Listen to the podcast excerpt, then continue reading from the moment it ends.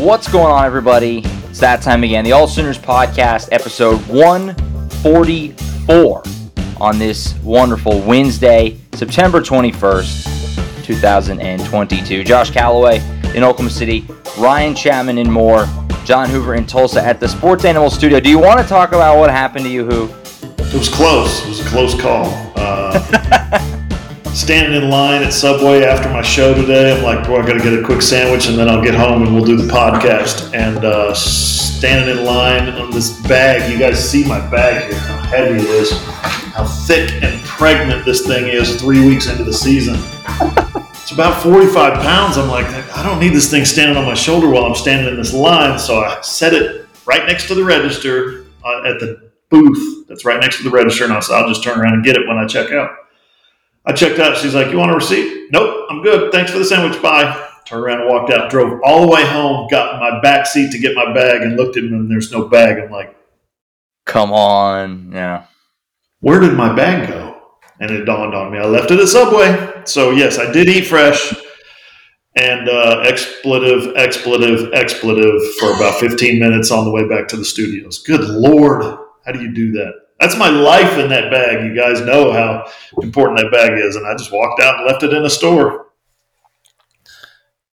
Subway's confirmed to have much lower security than any airport ever because uh, we would have been bossless for uh, about three days until that Yeah. cleared itself out. Of That had been an airport subway.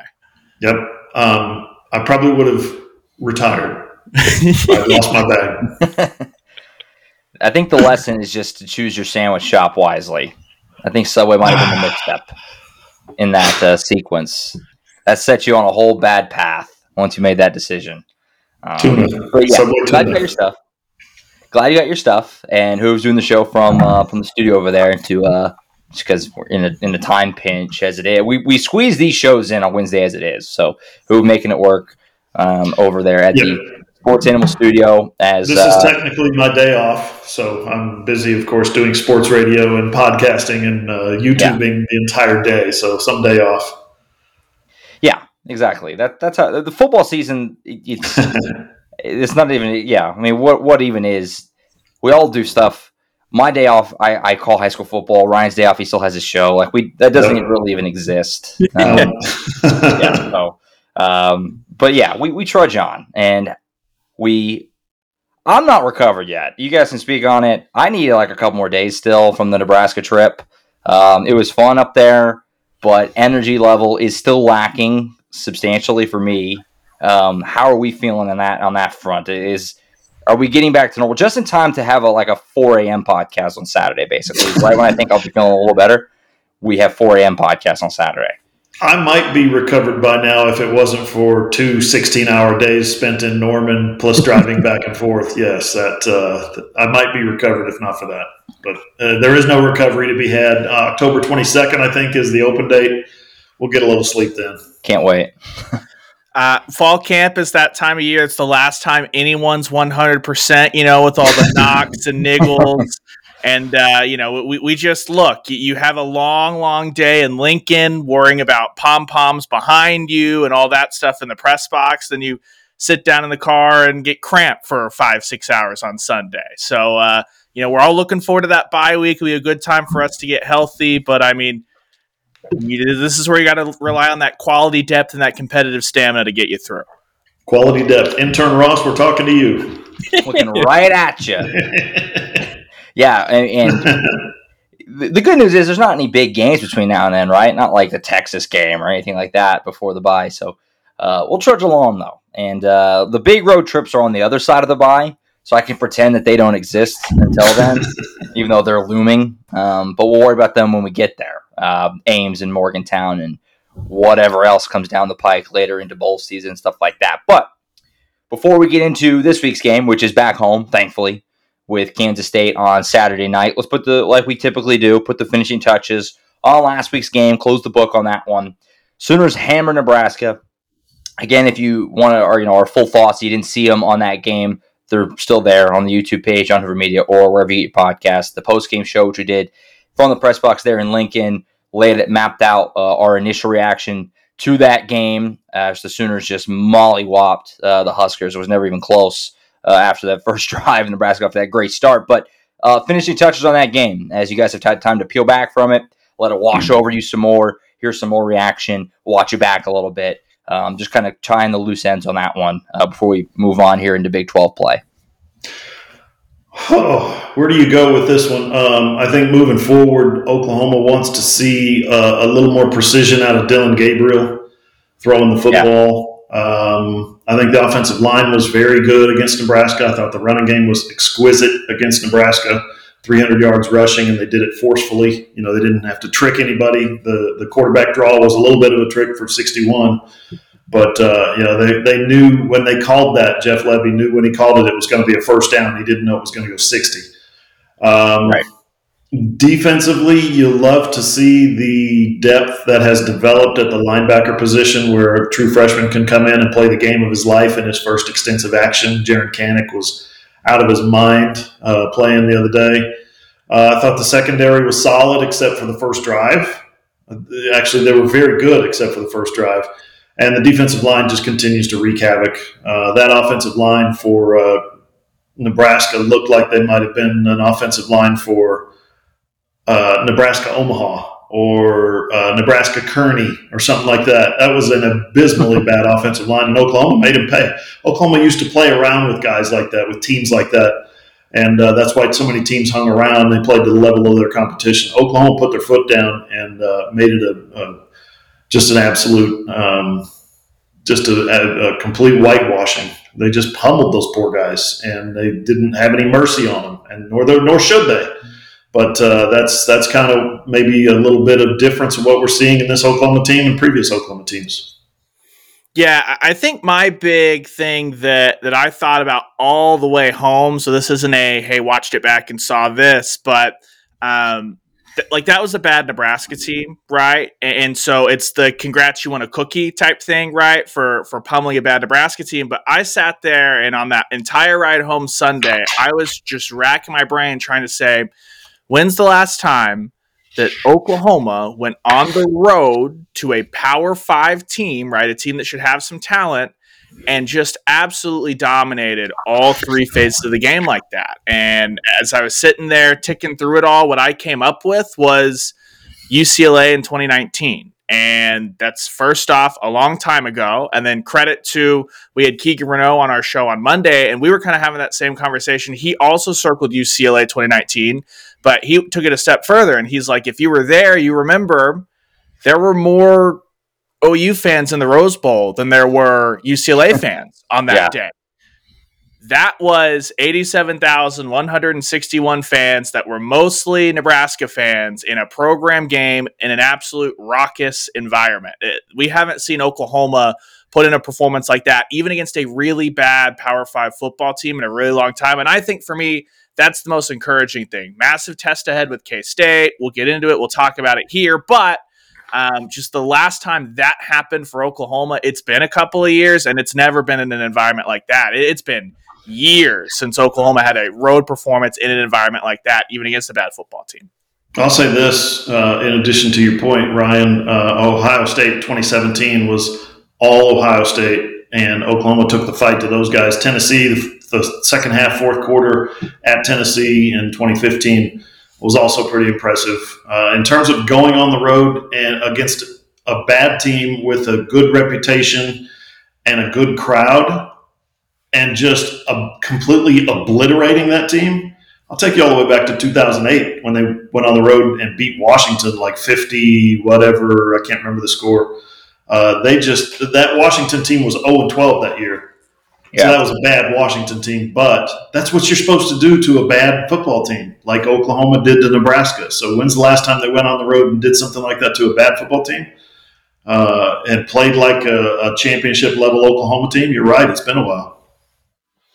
Yeah, I agree completely. I mean, that, that's something too that as we've peeled back from it and players in post game and um, the players we've got to talk to this week, there was a sense of a smelling the blood in the water and yeah. burying them that wasn't always there um, with with the previous regime and, and specifically last year, uh, certainly. And you know, Brent Venables talked about a lot. We talked about a little bit in the post game uh, show also, but that going into half with a big lead, but then coming out in that third quarter, immediately forcing a turnover and then scoring again. I mean that that's just stuff that if it it felt like all the time that Oklahoma had chances to really kind of just put this thing completely no life left on their opponent, and they didn't always do it before. So that was encouraging. We're three games into this thing, but that was encouraging if you're an Oklahoma fan to see that and to see what they did there.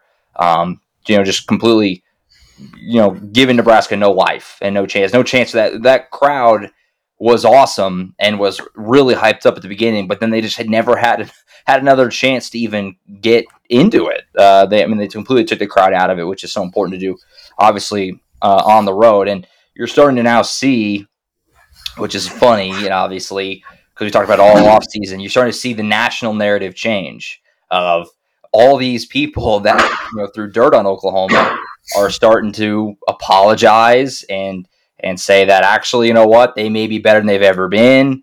Um, you've seen uh, obviously Stewart Mandel put out the thing, you know, saying I was wrong. Uh, Brandon Walker with Barstool said I was wrong. Like the biggest Oklahoma, you know, naysayers. Joel Klatt put out a, a video on his podcast of saying like they may be better to equip to win national title than they ever were under Lincoln right now in Brent Venables' first year. Like you're seeing that change, which is hilarious uh, in front of our eyes because we said the same thing the whole offseason, which was it's not this is so overstated about how how much they're going to fall and the crumble and everything, and now you're actually seeing that play out. Um, some validation, I think, for OU fans and um, Joe C and the whole program that uh, we told you we were going to be fine, kind of a thing. Uh, is yeah. got to be ringing for them right now. So they stay put at six and eight people. The top seven actually all didn't change. I'm not sure. I need some some statistics on last time. The top seven all didn't change in uh, the same in one week. Uh, the top ten largely stayed the same. Kentucky and Oklahoma State flipped eight nine. Then Arkansas stayed the ten, stayed the same at ten. So the top ten didn't really move a lot. But Sooners have to feel right now like they're. I mean, that top three, Bama, Georgia, Ohio State, is pretty solidified. But after that, who's to say Oklahoma isn't the fourth best team right now, at least through the first you know few weeks here? Yeah, I think you're right, Josh. I think they're making a case for that. Um, the the the fourth spot. Uh, Bama's not going anywhere. Ohio State doesn't play anybody on a on a week to week basis that's going to chase them out of the top four. Um, I don't think the the schedule is going to prohibit them from being in the playoff. Uh, they could stub, stub their toe somewhere, uh, but Georgia is the class of the bunch. Again, somehow they lost 940,000 draft picks and still come right. back, and they're still the best team in the country. It's, un- it's unbelievable how good those guys are.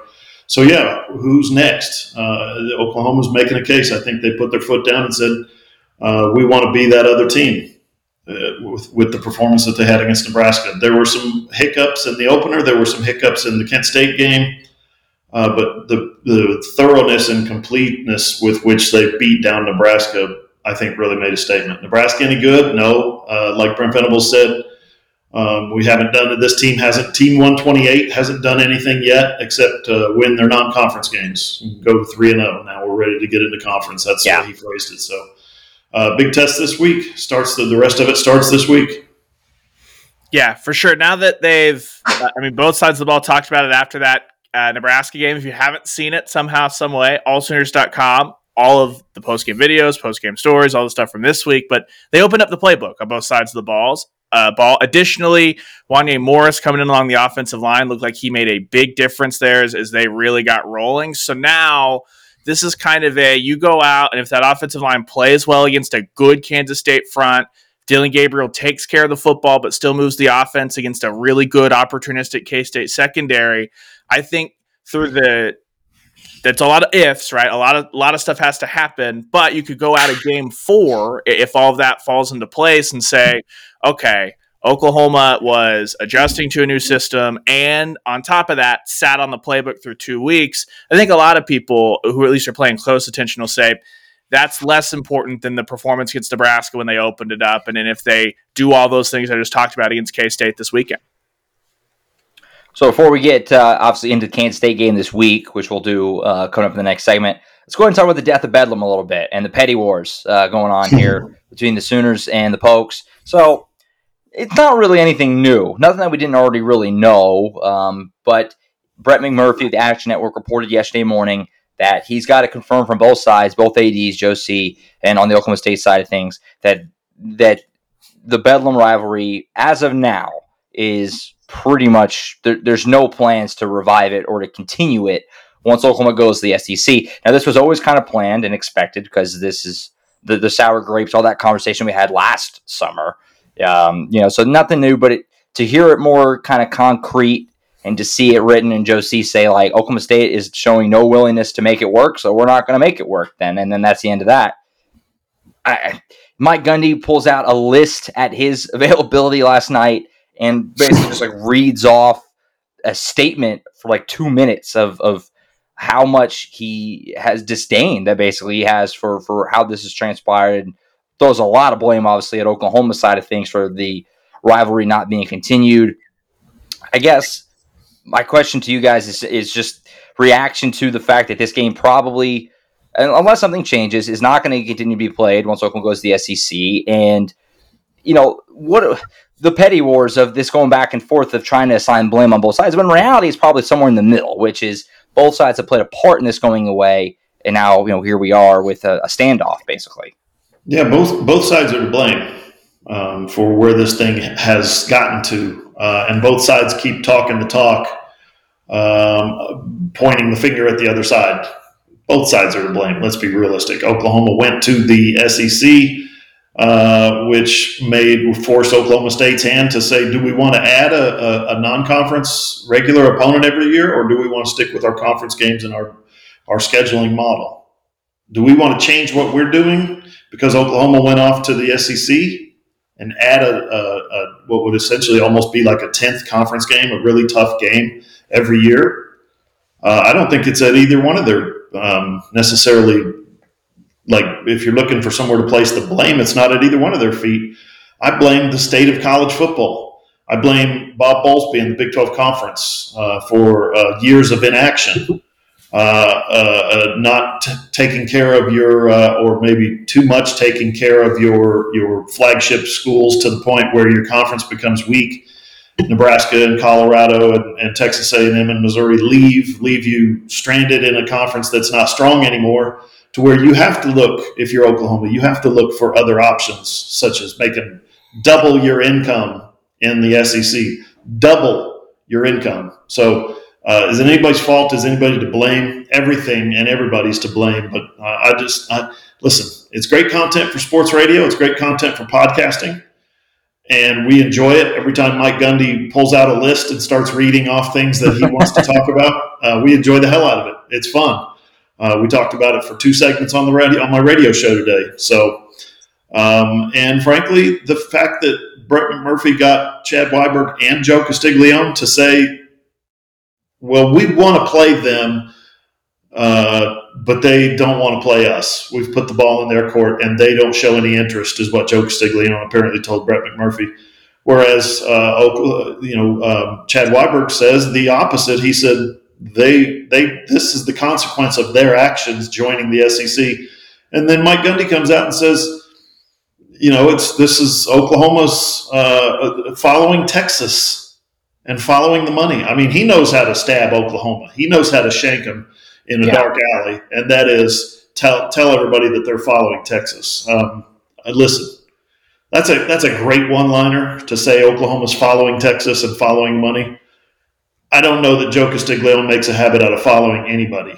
You know, he got with Texas and said, "Do you do you know what we could do here if we uh, leave for the SEC? We could double our revenue." Uh, both athletic directors, both presidents said this is a good move for us. It's not following Texas, uh, but that is a good line by Mike Gundy. So comical, almost you might say.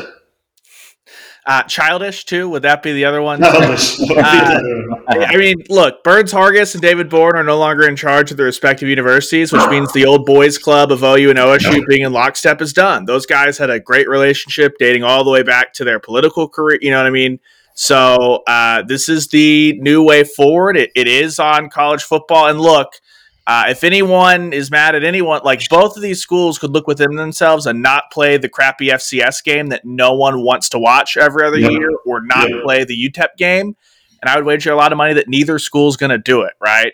Uh, you can blame the the non conference contracts and all that.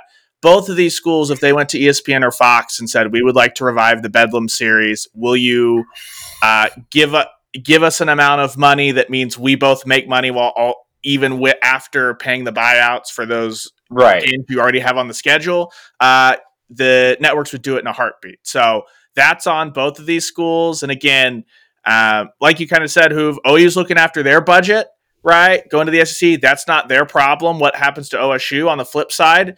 OSU got knifed in the back in silence by the two, uh, you know, bell cows of the conference. They had gone along scheduling their non-conference schedule, assuming they're just going to be in the Big Twelve. That's not their problem. That OU doesn't fit into that. It's just it is what it is. This is kind of uh, the way of college athletics, and it's something that I'll be really interested in. A lot of people are bringing up the SEC East teams that have those in-state rivalries, right? The non-con in-state rivalries.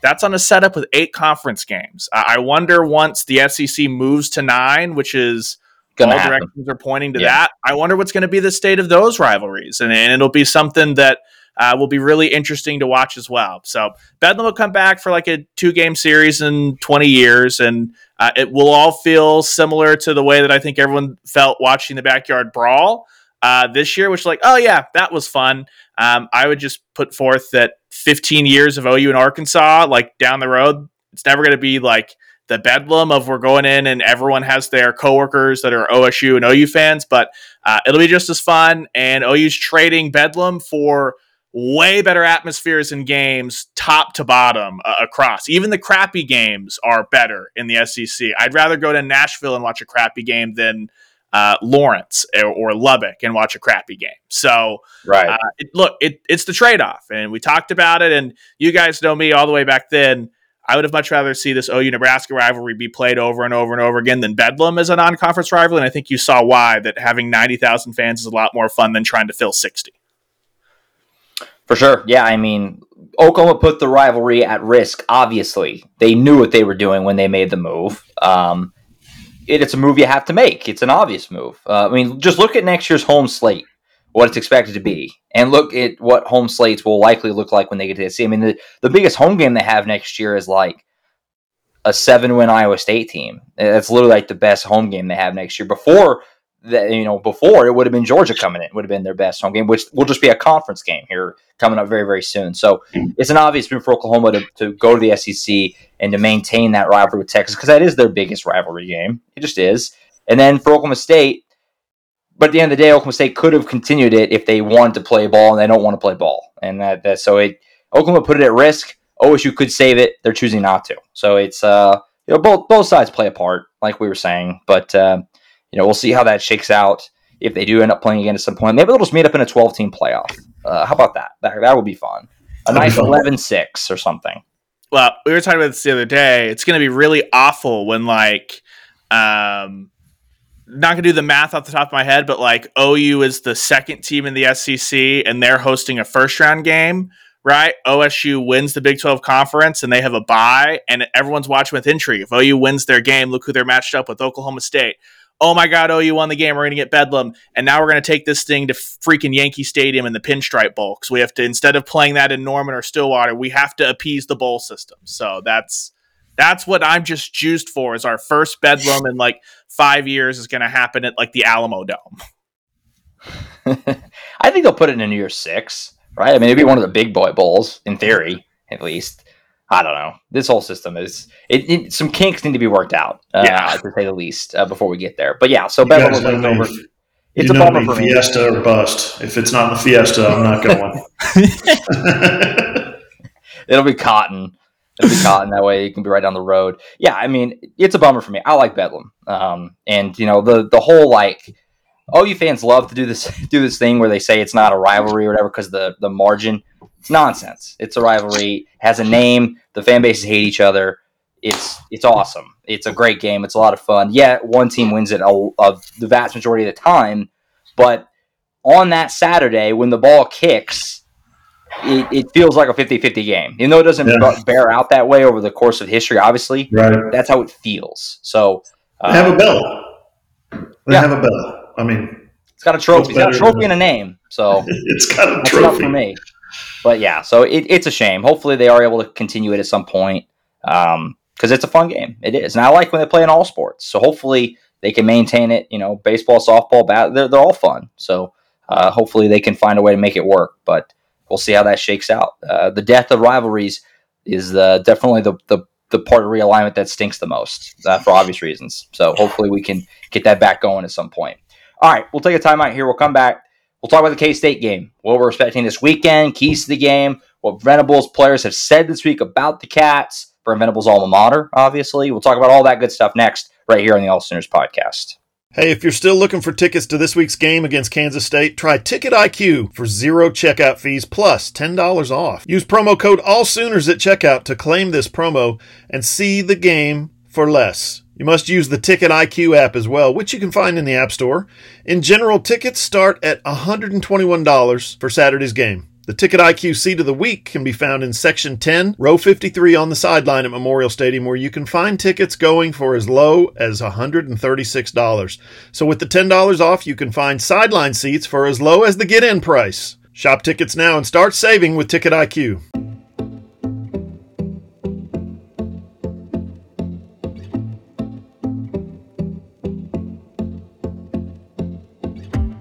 On Twitter, you can follow all Sooners at all underscore Sooners. Ryan is at underscore Ryan Chapman. Who's at John E. Hoover. I'm at Josh M. Callaway. Our website is allsooners.com. We are a Fan Nation affiliate, part of the Sports Illustrated Network. All right, this weekend, Big 12 opener. Feels good to get into conference play after what was a eh, non-conference slate. Couple of cupcakes at home, and then just just demolishing Nebraska in in Lincoln. It was a fun game, but not exactly competitive we should get some more competitive games coming up pretty soon, maybe right away this weekend with Kansas State coming in. This game is weird because when the schedule, you know, at the beginning of the year, we're talking about, I, you could make the argument, and I would totally buy that this was maybe Oklahoma's toughest game with where it was placed in the schedule, what we thought K State would be, all of it. This is their first really real test at all. We know how bad Nebraska is, and a couple of you know group of five teams I think Kansas State goes and loses at home to Tulane and scores 10 points. And now I have no idea what to make of them mm-hmm. coming into this weekend with Adrian Martinez. So I guess just right off the bat, initial thoughts on what the Wildcats are. Because again, they were looked at as the sleeper in the in the Big 12, you know, a, possibly a top 20, top 15 team by the time this season is said and done. And I mean, they got beat by the Green Wave at home. I, I don't know. I don't know what happened uh, in, on Saturday, but that's not what you draw up if you're Chris Klieman. So, uh, I, you know, you give Chris Klieman a, a, lot of credit for out coaching Lincoln Riley. Um, really, oh, the last uh, three years. Um, last year's game was really close as well, even though it was an Oklahoma win. He's a heck of a coach. Uh, does he and his staff do the same thing that to, to Brent Venables and his staff that they did to the previous regime at Oklahoma? That's uh, to be decided. Um, Adrian Martinez, you saw him last year with Nebraska, nearly take down Oklahoma in Norman. As uh, I mean, he was a, he had a heck of a game. He wasn't like throwing. He didn't look like Dan Marino or anything, but uh, he was controlling the clock. He was controlling the tempo of the game. He was making big plays. Uh, he threw an interception that he, I'm, I'm sure he wants back. But uh, just in general, that's where they are personnel wise. And then you sprinkle Deuce Vaughn in the mix Guys, he's seventh in the country in rushing right now, 117 yards a game. Last week, remember, they played Anthony Grant, who was at the time, I think, fourth in the country at 143 yards rushing per game. So Oklahoma's defense did a great job on Anthony Grant last week, shutting him down 36 yards on 12 carries, right? Fantastic. 12 yard run to start the game, nothing after that. Deuce Vaughn's a totally different running back. And where Deuce has gotten his numbers against Oklahoma in the past few years, is not in the running game; it's in the throwing game. He's uh, excellent on checkdowns. He's excellent on screens, and he can even get down the field uh, to catch passes, as uh, some Oklahoma linebackers who shall remain nameless found out uh, year before last. So. Um, 51 yards rushing last year, uh, 41 yards rushing two years ago for Deuce, Deuce Vaughn. Yet he's over 100 yards receiving in both games, forcing Alex Grinch at some point last year to say, believe it or not, we do have a plan for the back out of the backfield. Uh, he didn't know what it was, or he couldn't convey it to the players, or they didn't know what it was. Right. But you mix all those things together, and then you throw in the Kansas State defensive line, by far the most talented um, NFL prospect laden defensive line that Oklahoma will have seen to this point in the season the OU offensive line needs to be at its absolute best to keep those guys off of Dillon Gabriel and and keep those guys from uh, clogging the holes in the run game because we saw some real progress by the offensive line last year. I'm sorry, last week. Now we need to see more progress out of this offensive line going up against a really good bunch at K State. Yeah, I mean the the matchup to watch will just be anytime uh, Felix and Duke Uzmoa, Uzma, Uzma. One day I I can't figure out his last name. I'm I'm sorry, King Felix. I just call him King Felix because he's that good, and I'm t- I just I, I, feel bad that my mind can't handle his last name. But wh- wherever he's lined up, that's going to be the matchup to watch over and over and over again on Saturday because he's going to be a problem, an absolute problem for this Oklahoma offensive line. So uh, it's a big test for them. I think it's also a big test for Jeff Lebby, right? We saw it a little bit against Nebraska, where once that starting line came in, right, the third drive, Wanya Morris came in. Initially, those first two drives, it was a lot of um, runs to the perimeter. They even utilized Marvin Mims and Drake Stoops a little bit. Then hitting Nebraska downfield. Then once they loosened up the Nebraska defense, that's when in the second quarter they came back and just started to hit Nebraska over the head over and over and over with that run game and started to gash them. So uh, that's totally okay if that's what Oklahoma has to do against Kansas State. That's a that's an okay avenue to kind of throw to open up the run game, but you got to be able to be successful in that second, third, fourth quarter running that. And then also, this is a big test for Dillon Gabriel. This K State uh, defensive backs, the, the, secondary comes in with I think seven interceptions this year, if I uh, remember correct. So they're opportunistic. Gabriel has had the one ball against UTEP that was intercepted, and then called back for the either the holding or the pass interference on Farooq. Don't remember which one it officially was, but that was called back. That's the only ball that's been even close to being in the danger zone intercepted this year. Gabriel's got to yeah. show that he can continue to make plays down the field while also taking care of the football against K State. If he does that, the offense will be fine. Then on the flip side, the big question for K State was okay, Skylar Thompson was awesome when he was healthy, right? He's a guy that, speaking of Dan Marino, made that initial Miami Dolphins roster. That's how much talent he had. He just ended up hurt half the year every time it felt like, and that's when uh, the the Wildcats careen trying to ro- roll with Will Howard. Adrian Martinez through t- three games has not been anywhere close to as good as what Skylar Thompson was. Just being healthy and having your starting quarterback has not made a difference. He looks gun shy throwing the ball down the field. So I don't know if that's residual from his Nebraska days of being a turnover machine or if that's kind of got coached into him during spring and summer at K State, and now they're begging him to air it out.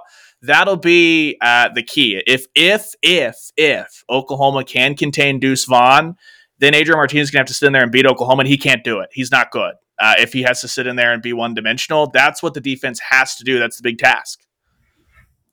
You guys know how many passing yards Adrian Martinez has this season? Have you looked that up?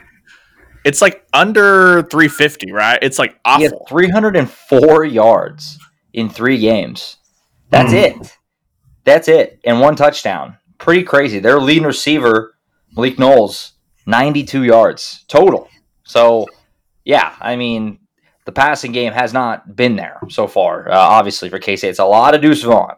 he, he's he's been going, he's doing his thing, 352 yards. He has more yards rushing than Adrian Martinez has passing uh, through the first few games. So we'll see uh, if you can slow down Deuce Vaughn. I mean, that's easier said than done. It, it kind of you you wonder how are the Wildcats going to move the ball? How are they going to score? Um, and they only put up 10 on Tulane. Now the week before they hammered Missouri. Now I don't think Missouri's any good, but they crushed them. I mean, they beat them by almost 30 points. So we'll see. Uh, I don't know. I guess which K State team shows up on on Saturday. But yeah, I was startled by that because I mean, not that I think Adrian Martinez is a Heisman candidate or something like that, but 300 yards in three games. My God, I mean, geez, that that's that's a, a, a, good game by itself. He's played three, so obviously you gotta you gotta get it going more than that if you're gonna win games in the Big 12 this season.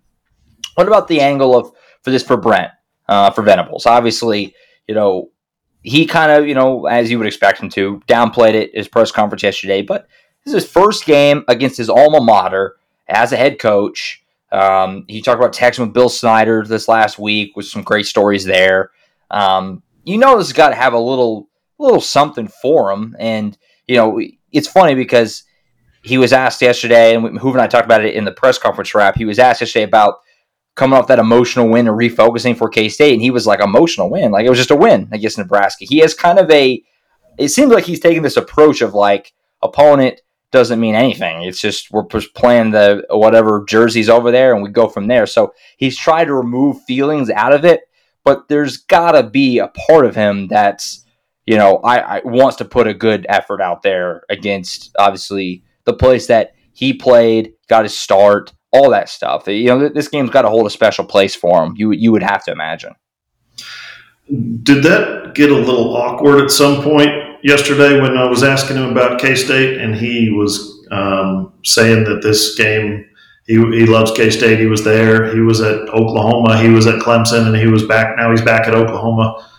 Um, the, this game has no more or less meaning than any any other game. I'm like, really? I thought right. I, was, I was a little surprised by that. Shout out East Central, by the way. Shout out East Central. Getting named up, but I mean, so if we hadn't had last week, maybe it'd be a little bit different, right? But last yeah. week, Brent Venables is just asked to recall a couple OU Nebraska memories. That'd be cool for us, was the question. Um, and he got choked up twice, right? Once thinking about 2000, and he started talking about essentially alluding to the fact that he didn't have a great work life balance because he was trying to rush, rush, rush, rush, rush to put on the film for K State, which is funny enough that the Nebraska and K State comes back to back this year. Um, but and then he, again, obviously, the game that's always going to be very emotional for him is the 2005 game where he had lost his mother during game week. That I mean, you'd have to be a, a robot to not kind of have some emotional tie to that. But he's a guy that's been vulnerable, right, in front of the team in the locker room. He's been a little bit vulnerable in front of us, right, in the press conference setting. But then to uh, immediately turn around in the very next week and just be like, I mean, not really. Like I've coached against him a, a lot. I've spent a lot of time in a lot of places. It, this is not me. This is not anything of that. It's just me, dumb Ryan, just trying to think, speculate. It's almost like he's like, yeah, I spent a decade in Norman, which is more time than I spent in Manhattan, really. Uh, when it comes down to it, as a guy that was a, a transfer into K State, and he's like, he spent a decade in Clemson, and all the times we've seen him get really emotional has been thinking about that first stint in Norman, right? And yeah. We all know the story of how tough it was for him to leave Oklahoma and, and all that stuff the first time. I think it just kind of shows that a lot of his emotional moments have been directly tied back to his experience at Oklahoma, and that Oklahoma is kind of the central thing in that, which uh, makes it so easy for him to then translate and spin forward this attitude of we focus on us. If we get better every week, there's uh, only a handful of teams in, in this country that can win against you. So I, again, that's just armchair Ryan just speculating stuff like that. It, it just seems interesting sure. that uh, through two weeks, it's just such a stark difference of, of kind of emotion in, in two games that should or could or theoretically mean a lot to Brent Venables.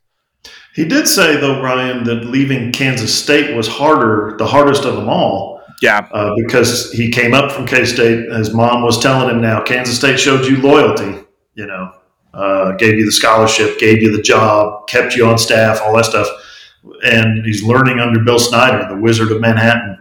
Uh, so it, he said it was tougher to leave that than it was to leave Bob Stoops in Oklahoma. I think he said he knew he had to get out of the nest and spread yeah. his wings and, and grow as a coach. And doing that at Oklahoma with Bob Stoops and Mike Stoops and all those guys allowed him to do that. And then when the Clemson opportunity came along, he took it not knowing what was going to happen next. You know, totally blind faith in his career and his trajectory and himself. Dabo hired him because he'd given up 70 in the bowl game the, the year before, and he needed somebody to stop the bleeding defensively. It was a perfect marriage. And now he's back here at Oklahoma as the head coach. And it is, again, seemingly the perfect marriage. It's, uh, it's amazing.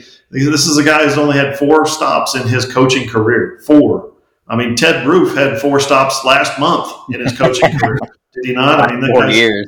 every two years he's changing jobs. Ted Roof has, and it's been a crazy career. But uh, you got to admire Brent Venables for his uh, his loyalty um, and his determination to create something and make something lasting. He's not just he's a ball coach. He's a football coach, but he's you know there there are mercenary football coaches running around the country right now who have no idea what it's like to do what Brent Venables is doing, which is um, not was it eight years, nine years at Kansas State, uh, t- uh, ten years at Oklahoma, uh, or thirteen years at Oklahoma, ten years at Clemson, and now he's a head coach. Um, what's that like for a college football coach? Very few people can understand that. I think.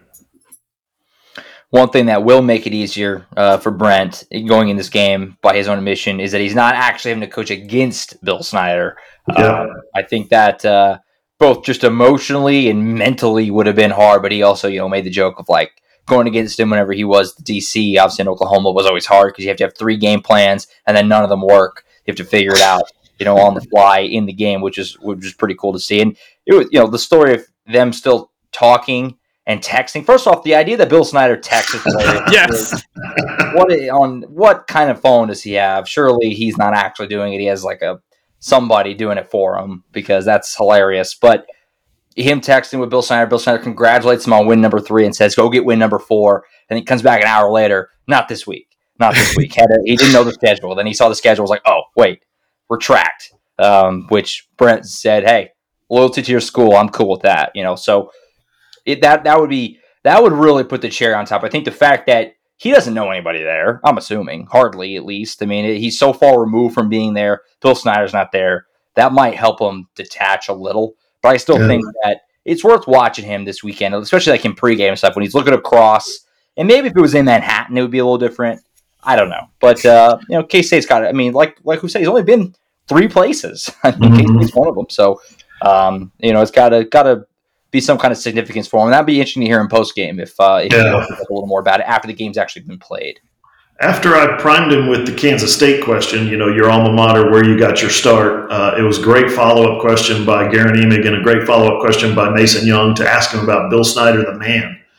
Kansas State might hold, you know, some sentimental meaning to him because that's where he graduated. He wore the colors, wore the helmet, all that. But yeah. it's Bill Snyder, the man, that really touches his heart. And it was a great job by those guys following up with those questions. Boy, uh, this is one of those moments where I wish we were back in the old days where I could ask a question and then ask six follow ups because that would have been uh, obviously one of them about Bill Snyder. Yeah, he wore the colors and the helmet and a lot more. Because if you guys remember from that clip of him playing at K State, he was he was That's a Terminator out there. he was he was padded up big time. Brian, do you have something?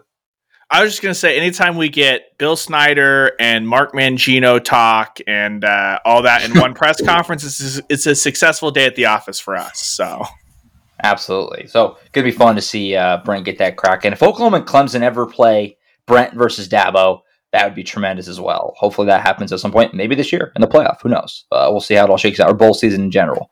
We'll see how that uh, shakes out down the road. Now, back to the actual game on the field. If you guys can narrow down, is it is it just as simple as do, stop Deuce Vaughn and win the game? Is there more to it than that? What's the key to this? Is it just that simple, or is that way too basic and there's a little more to it than that for Oklahoma to yeah. get out of this game with a win? I think it's two pronged. You have to protect Dillon Gabriel and let him distribute the football and stop Deuce Vaughn, or at least, as Brent Venables said, get in front of him. If you can get in front of him and keep him from going 40 or 50 or 60 on any given play, I think Oklahoma controls this game. I think that uh, not to get into our coach speak bag, but uh, there was a lot of talk about complementary football, and Brent Venables was quick to talk about special teams.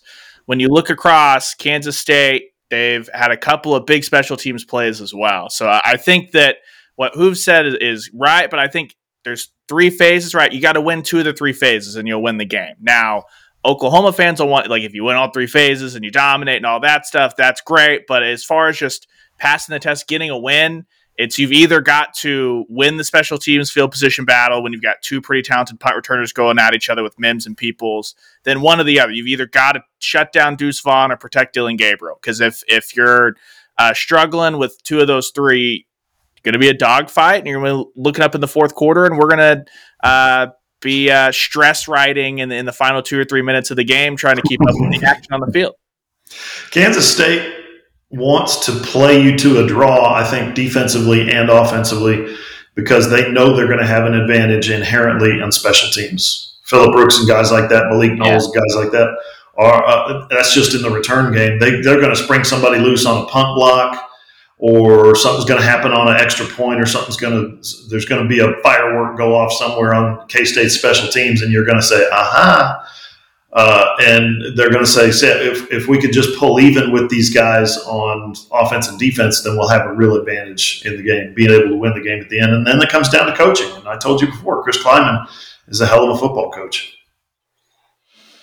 Yeah, going to be fun to watch. I'm looking forward to it. Um, after what Oklahoma did on Saturday against Nebraska, you start to look at the schedule and you're starting to wonder maybe they can just continue to mount wins, especially because Baylor hasn't looked amazing.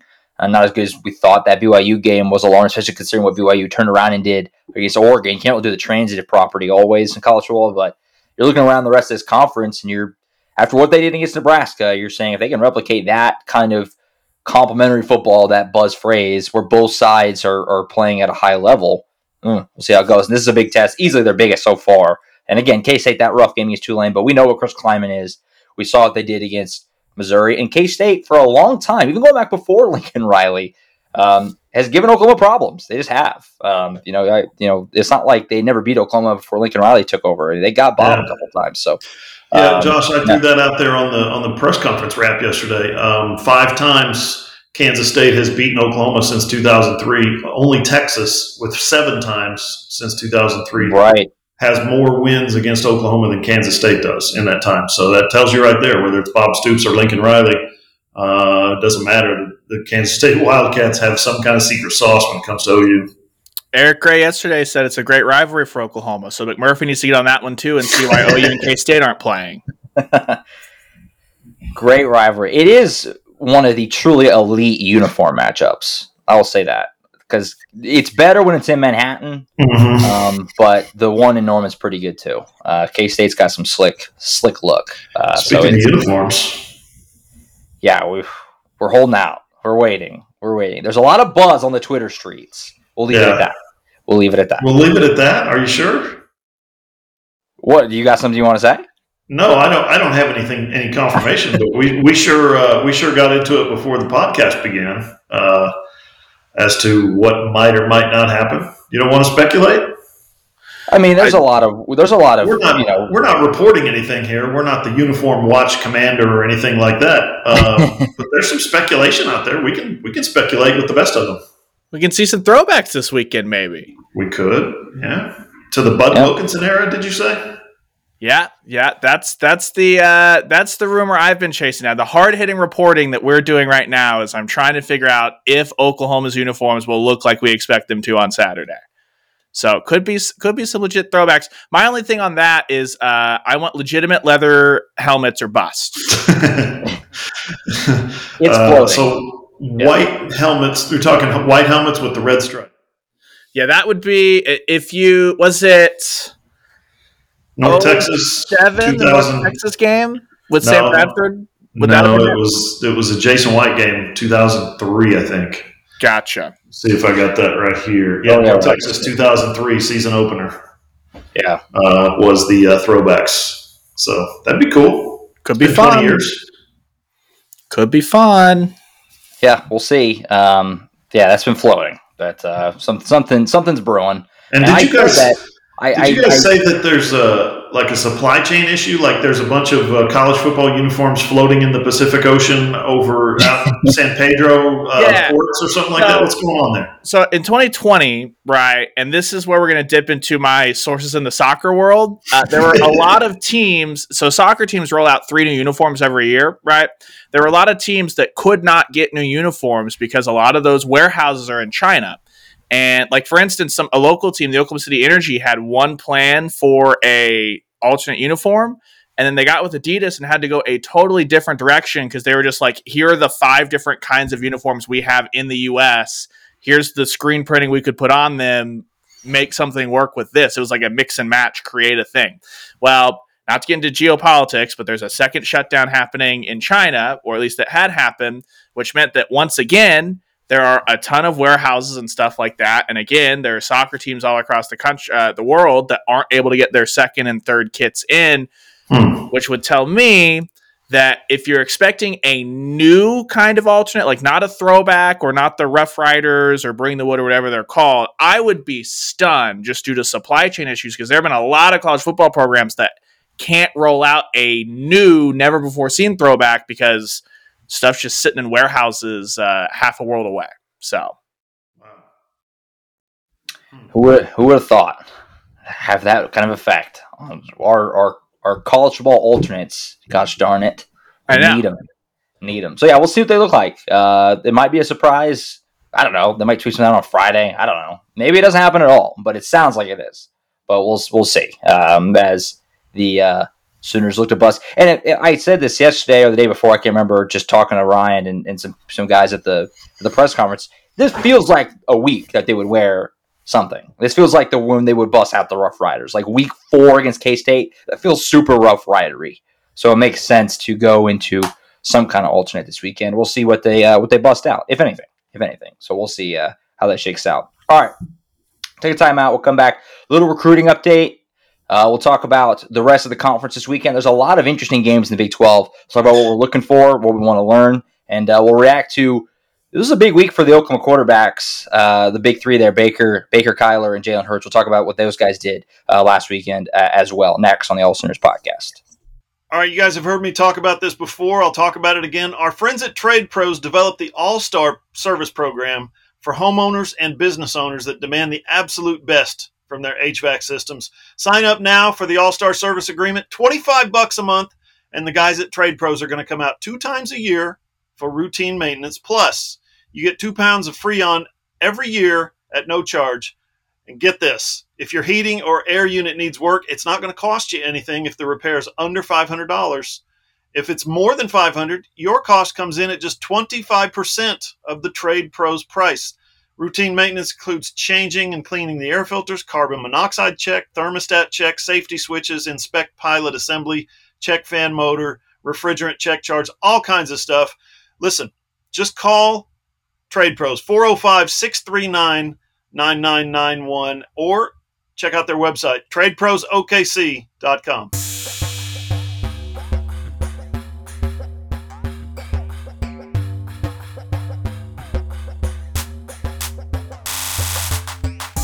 Final segment of the All Sooners podcast, episode 144.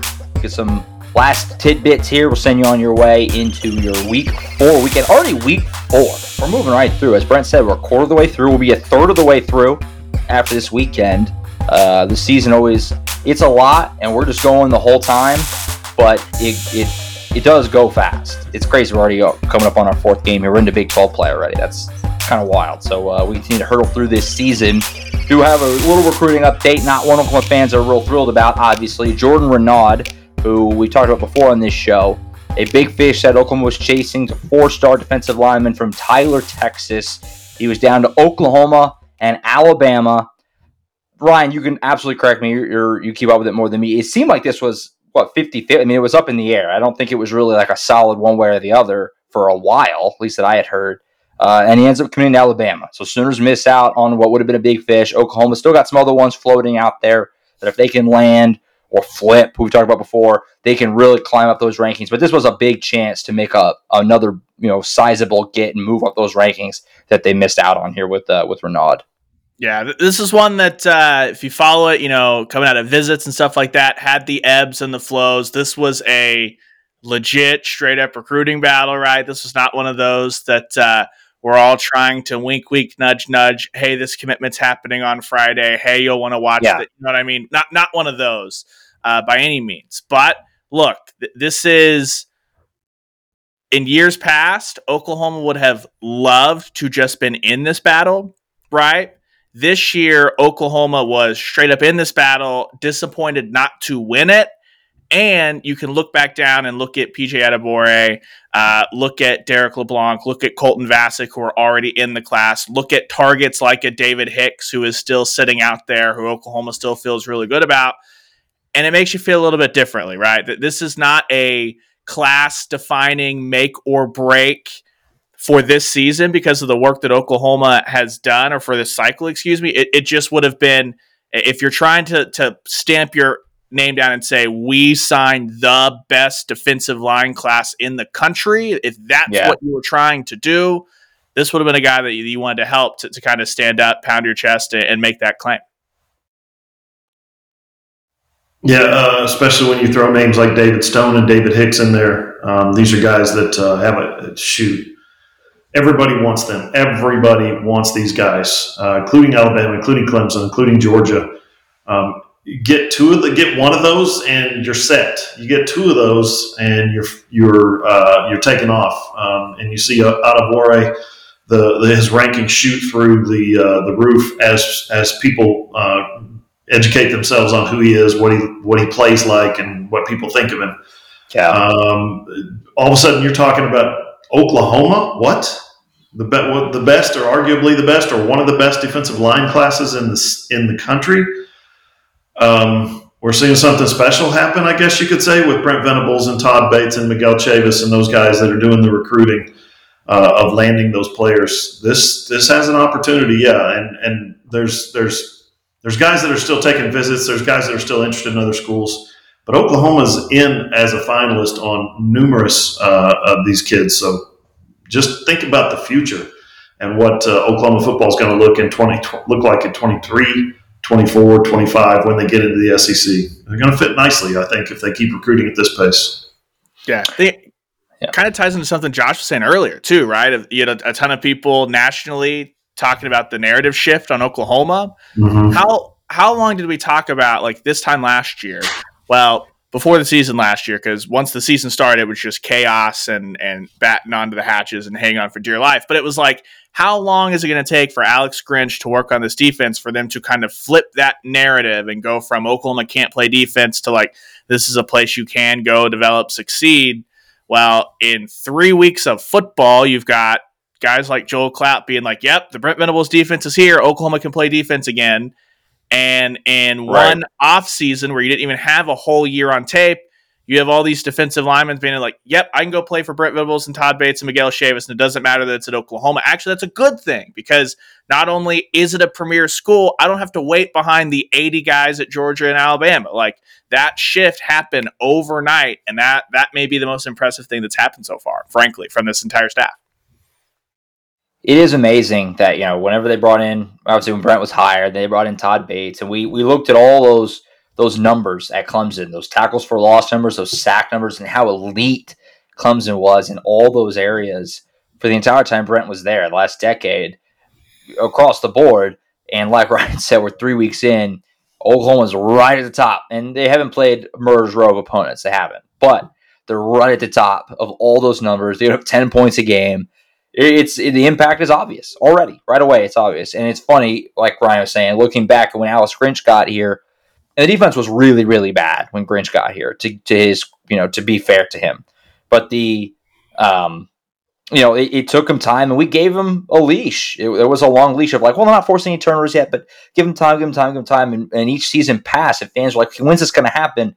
This regime we're three games in it looks like a totally different team. So it is pretty amazing what they're doing. It puts it in perspective when we just saw Yeah. them try to do a different group try to do this, make big changes right away, and it took we you know years just to make some progress, a lot of progress already, and you're seeing that uh, you know pay out on the recruiting side of it. Around the Big Twelve this weekend, it's a huge weekend for the conference. Again, uh, we talked about that a couple weeks ago. Another big weekend. I mean, you look at this slate. So Big 12 play starts this weekend for some.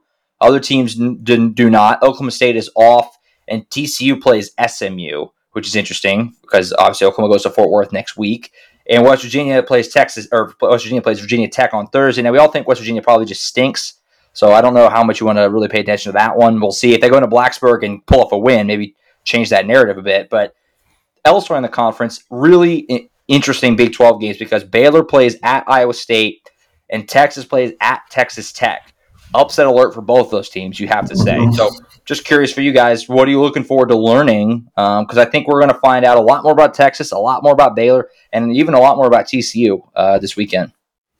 My first reaction is uh, Baylor is an underdog at Iowa State. You're defending Big 12 champ, and their first Yeah. Big 12 road game is only going on the road, and they're an underdog at Iowa State. So that's uh, that's impressive. Um, if you're Iowa State, Iowa State's undefeated.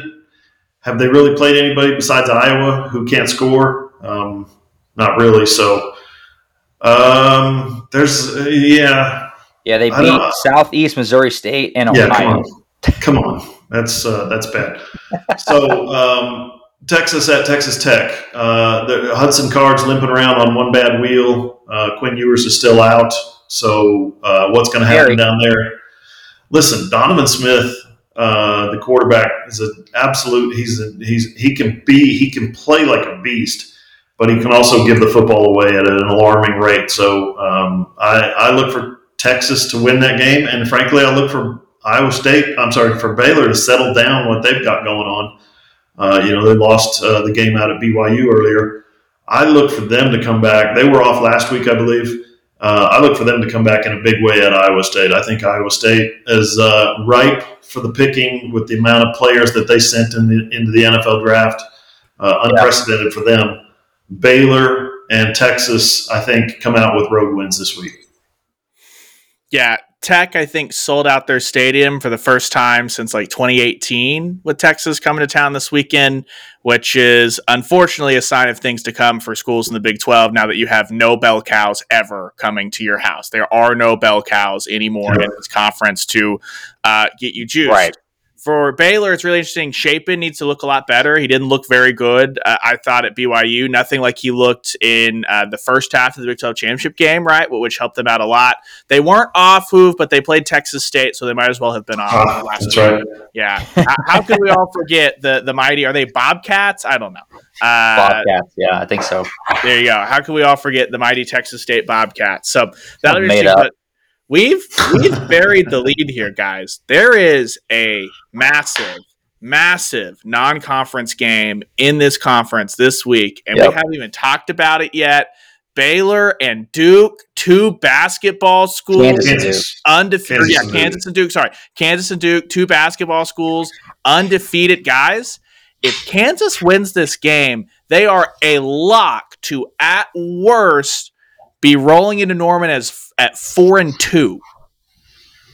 Did Yeah. anyone ever think that was going to be a possibility? You've got the Lance Leipold, the Nebraska train rolling, all that stuff. This is big time because if if you get that, and if if you get some some sort of life at all from Neal Brown and that team playing the Hokies, then what you're looking at really quickly is finally that promise of the Big 12. There may not be a single playoff team in this conference, but all 10 of these teams at least can come up and, and have a pulse and, and Sure. pop up and beat you at any point because West Virginia was in a dogfight with Pitt, right? That volleyball interception might have changed that thing. Then obviously an overtime loss to Kansas. They go to Virginia Tech.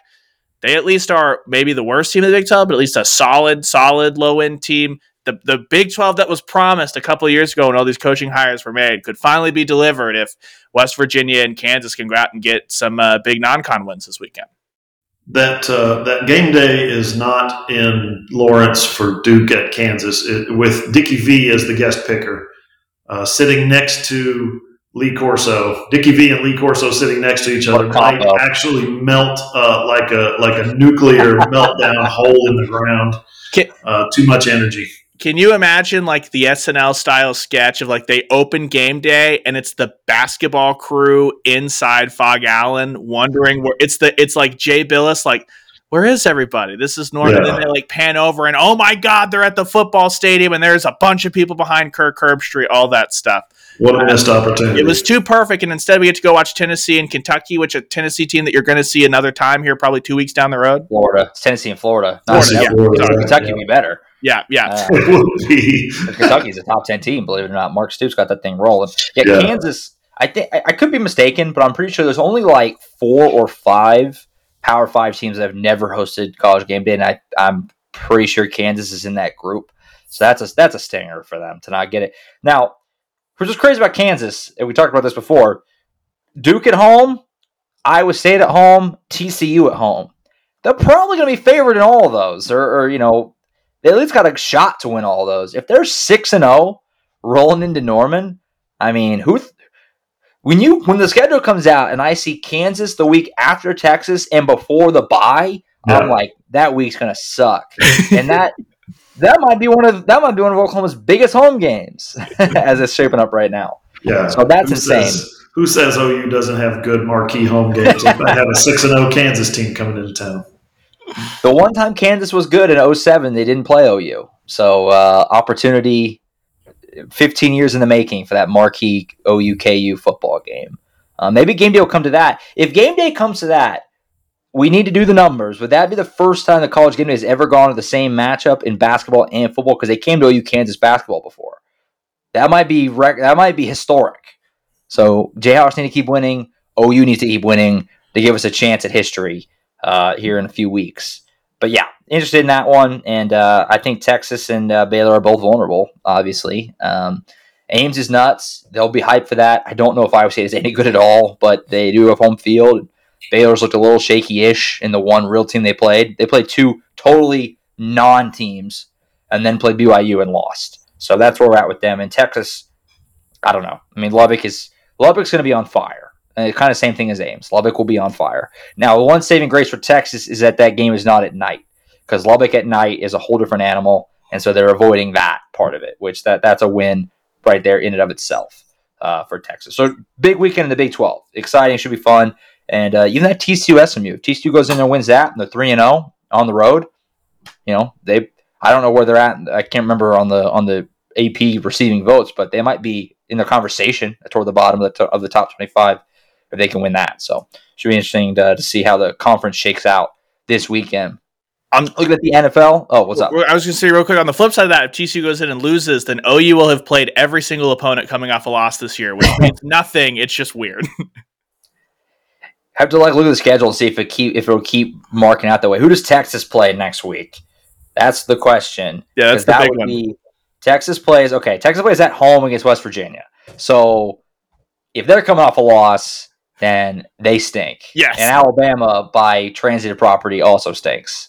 So we'll see uh, how that looks. But yeah, uh, fun weekend in the Big 12 coming up. And uh, Oklahoma, Kansas State with the night game, the lone night game in the conference. Seven o'clock. So late.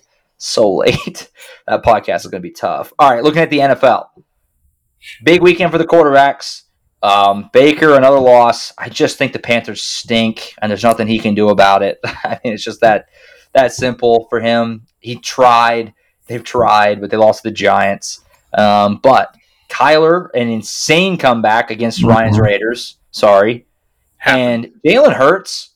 We're two weeks in. It's a long season, but if, if they did a two weeks in MVP, Jalen Hurts might win it. He's been off to an insane start, and he balled out against the Vikings on Monday.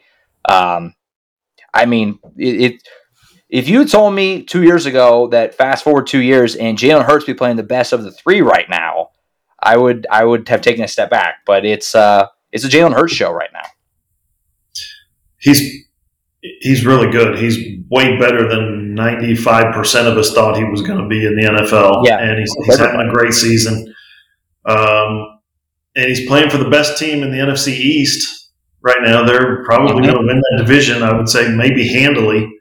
Um, yeah. So so Jalen right now he's a he's a forceful leader. Uh, he he's an extremely hard worker, as we know. And guess what? You put those two things together, and all of a sudden he's becoming a good quarterback, or at least a good NFL quarterback at this point in time. Boy, Kyler, sure. Uh, I mean, are you kidding me? With a 20 second play 20 seconds it took that two point conversion to unfold. Is that the longest play in NFL history? 20 seconds? That's ridiculous. 20.8. Yeah. So uh, just uh, unbelievable his um, natural ability that he has. Guys, I was thinking of this, and then we talked about it Monday on the show. Uh, Sam said the same exact thing. While that was unfolding, I was like, he's doing the same thing in the NFL that he used to do in high school and used to do in fifth grade and used to do it at OU, which is don't worry about it. I'll I'll win the game at the end. I'll do something in, that no one's ever seen before and uh, and win the game. Uh, Dillon Gabriel's 61 yard touchdown run at, at Nebraska made me get into the record books and start looking up long touchdown runs by the quarterbacks.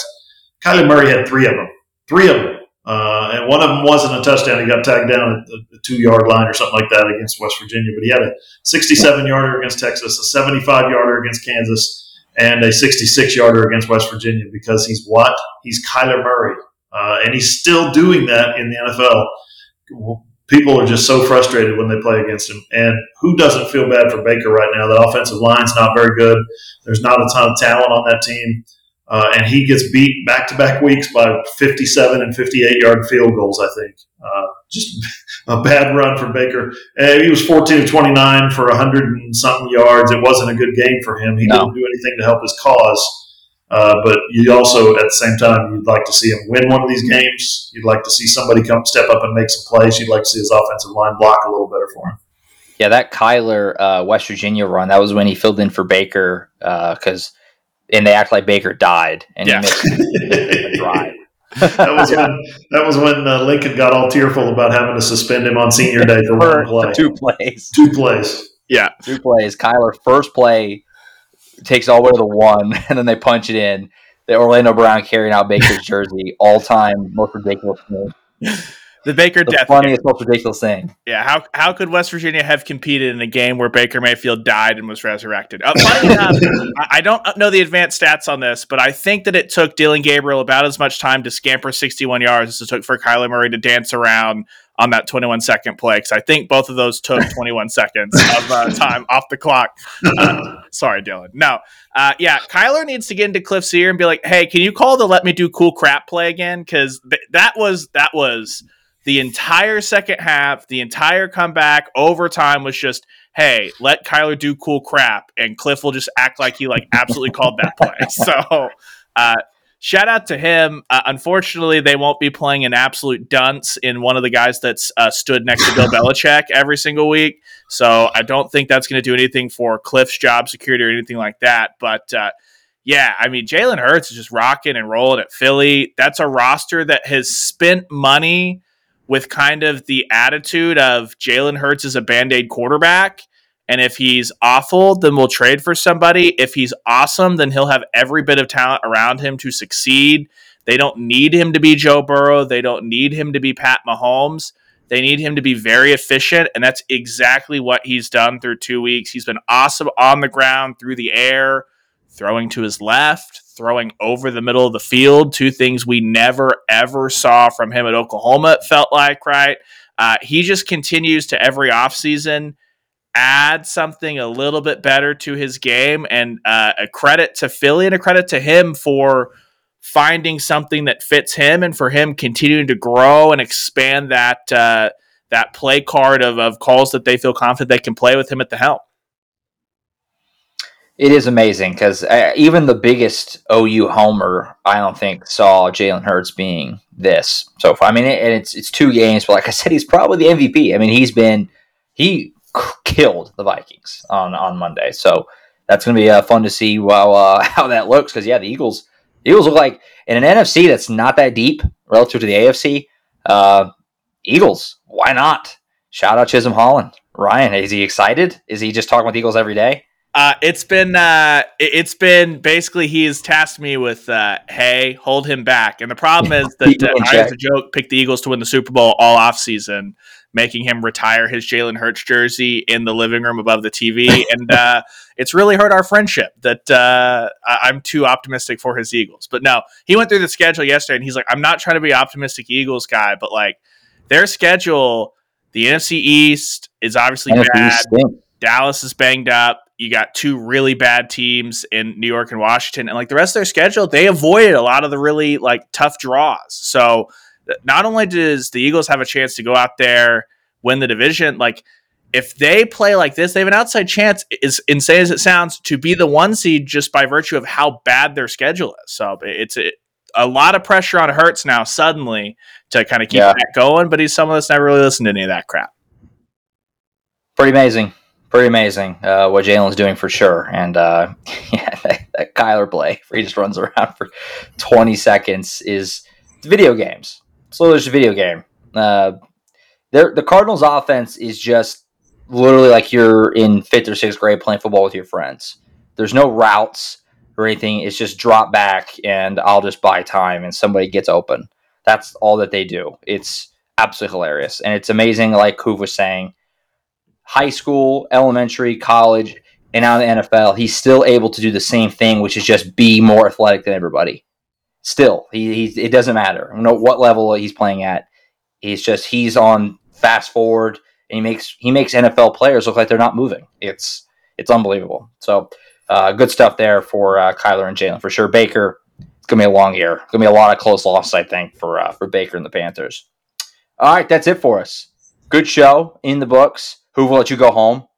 He's like dying to get out of the, the animal studios. And uh, we'll sign off here. So we'll keep up with us on allsooners.com. Tons there for you, obviously, going out throughout the rest of this week, leading up to the start of Kansas State on Saturday night at 7. Of course, we'll be back for the post game show. That will be in the running for latest show we've ever recorded. I think 7 o'clock is the latest kick we've ever had. Most night games are 6 or 6.30. So 7 on Saturday will be under the lights from the start. The, the lights will be flashing everywhere on, on uh, Saturday night. Should be a fun one. So thank you so much for listening. We'll catch you Saturday night slash really Sunday morning for the post game show, wrapping up Oklahoma and Kansas State. And of course, we'll be back next Wednesday, putting the finishing touch on that one and getting ready for OUTCU next Saturday in Fort Worth. Thank you so much for listening. You can catch all the shows on iTunes, Spotify, Google, iHeart, wherever you get your podcasts. If you have an Amazon Able device, just say Alexa, play the All Sooners podcast. Also posted on our website, allsooners.com. Click on the player list on your phone, your tablet, or your computer. Of course, watch the video version on Hoover's YouTube page, John Hoover Media. That's it for now. For John Hoover and Ryan Chapman, I'm Josh Callaway. We'll catch you guys next time.